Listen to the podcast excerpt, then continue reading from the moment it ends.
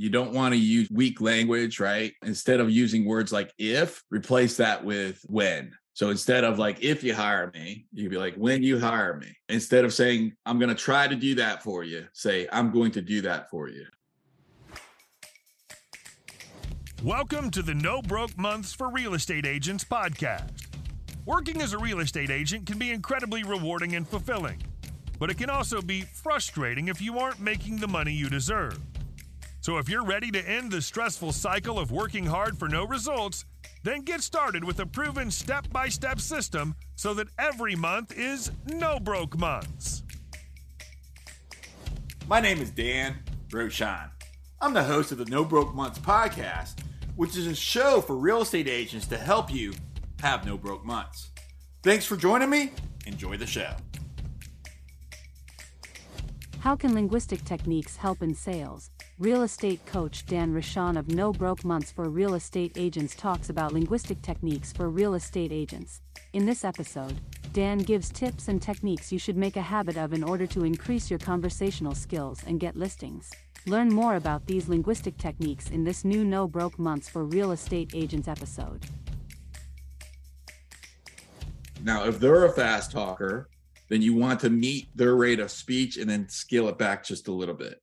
If they're a slow talker, you're going to want to meet their rate of speech and then scale it up somewhat. If you're a fast talker, you're going to want to slow down just a little bit. There are some from time to time, I'll be coaching somebody who has really, really high energy and um, coming out of the gate like, hey, how you doing? Hey, listen, are you interested to uh, sell a home, buy a home, invest in real estate? I'd love to be able to help you, right? You sound like a used car salesperson. And if you talk too slow, too deliberate, you know, are you thinking to buy a home? Sell a home? it's excruciating. All right. So again, if you talk too fast, they're going to think you're a used car salesperson. If you talk too slow, they're going to think you're stupid. Okay, so you you're still going to want to be in that neutral zone, but you would be at the bottom end of the speed of the neutral zone. Okay, but you don't want to match them exactly where they are because then that would just be crazy. And then um, you know you don't want to be monotone either. So one of the things that like when I'm teaching, I will a lot of times I will use even my body. Like if it's a long presentation, there's times when I'm teaching, you guys may not realize this, where I'll even like step back and forth to the camera as a neurolinguistic technique is where you you lean into the person or if you're on video you lean into it and then you lower your voice because that forces them to pay attention. Okay so that again it's about understanding how to use our voices understanding and when you move back you could then you can talk powerfully. You could you can really make a point where it's like hey listen are you looking to be able to achieve this right now? Because if you're looking to achieve it right now i've got a secret for you and you may not know dot dot dot okay so i'm not really saying anything right now i'm just demonstrating how to be able to use your voice so that you're not monotone is that is everyone following me on that so you can practice now oh by the way uh, I don't. Oh, Doug's not here today. Uh, by the way, those of you that are standing when you're doing your lead generation will allow for you to much, much more effectively be able to communicate in a way that you can not be monotone and that you can practice your voice. Never argue. Don't use the word but. What is it? The re- what is the reason why we're not going to use the word but? You're you're a pretty woman, Marge. But um, and now it's like, oh crap, but what? Right? okay. Yeah, it negates everything ahead of it. It's like, wow, my goodness, I want to be a pretty woman, but what the heck? The hammer's about to fall down, right? And then it's like oh my goodness right? It's like it negates everything in front of that right? So the word but instead you can replace it with and or you can replace it with yet okay? So um john you're a pretty man and you smell sexy right? Like right? And so now it's like the entire thing there.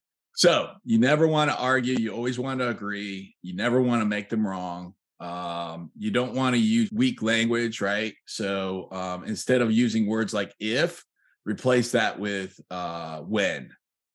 So instead of like if you hire me, you'd be like when you hire me. Okay. Um, instead of saying I'm going to try to do that for you, say I'm going to do that for you.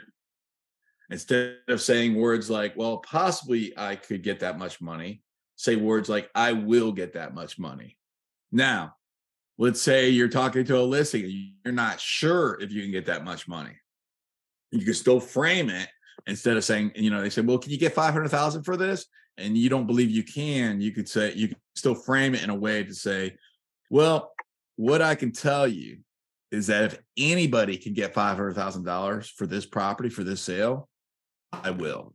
Okay. So you see how you frame it so that you're still giving yourself an out, even with the way you're languaging it, where a less skilled person would say, well, possibly, right? Now you have no confidence in me. But if I sit there and I communicate to you, say, you know what, if it's possible, I will do it. Now, if the market reflects back that it's not possible, then we're going to have to listen to what the buyers are saying. Do you agree with me? Yes, yes. Okay. You see the difference in the languaging, the way that I'm, you know, a weak salesperson like, yeah, maybe. And a strong salesperson would still give you the confidence. But guess what I ended up saying? I ended up saying, hey, listen, if it's not possible, nobody can do it. But if it is possible, I will. Uh, don't upswing your voice. When you upswing your voice, it uh, it creates uncertainty. Instead, you want to be commanding. That's why with the embedded commands is buy now, list with me. It's not list with me. I said the same words, but I said a completely different thing there. Right? It's like you're gonna list with me, completely different thing. I know I'm emphasizing it, right? But the small little nuances are speaking to the subconscious. Okay. You want to be, you want to be, you want to take charge. You want to be confident. You want to be comfortable. You want to be a leader in your persuasion skills. Does everyone follow me on this? Okay. Um, and then you want to be an active listener, right? You want to, um, you want to hear everything that they say, either, either if it's with the words or if it's with their action, their body languaging, their pacing, their uh, their certainty or their uncertainty you don't want to be quick to accept a no. You know, you, you don't uh, want to take a no when a yes is still possible. You just want to simply ask another question. You want to keep going to take them as far as they can. I would say the number one thing that I see, even within my own sales organization, uh, whether it be ISAs or, or, or, or agents, is that we accept no too often when a simply another question could get them to a yes it's something that I cannot tell you how often I get a no and it ends up being a yes. Are you in the market to buy a home? Oh, no. Well, if you could buy a home, would you? And then we have a 15 minute conversation. Okay. Do not accept the no's, right? It's, it's a no is oftentimes just a smokescreen. Understand the difference between a smokescreen and an objection or a smokescreen and a, a definitive no. Okay. Oftentimes a no is just that. It's just a smokescreen. Thanks so much for listening to the No Broke Months podcast today. Until the next show, I invite for you to be grateful, make good choices, help someone, have the best day of your life, and go find a listing.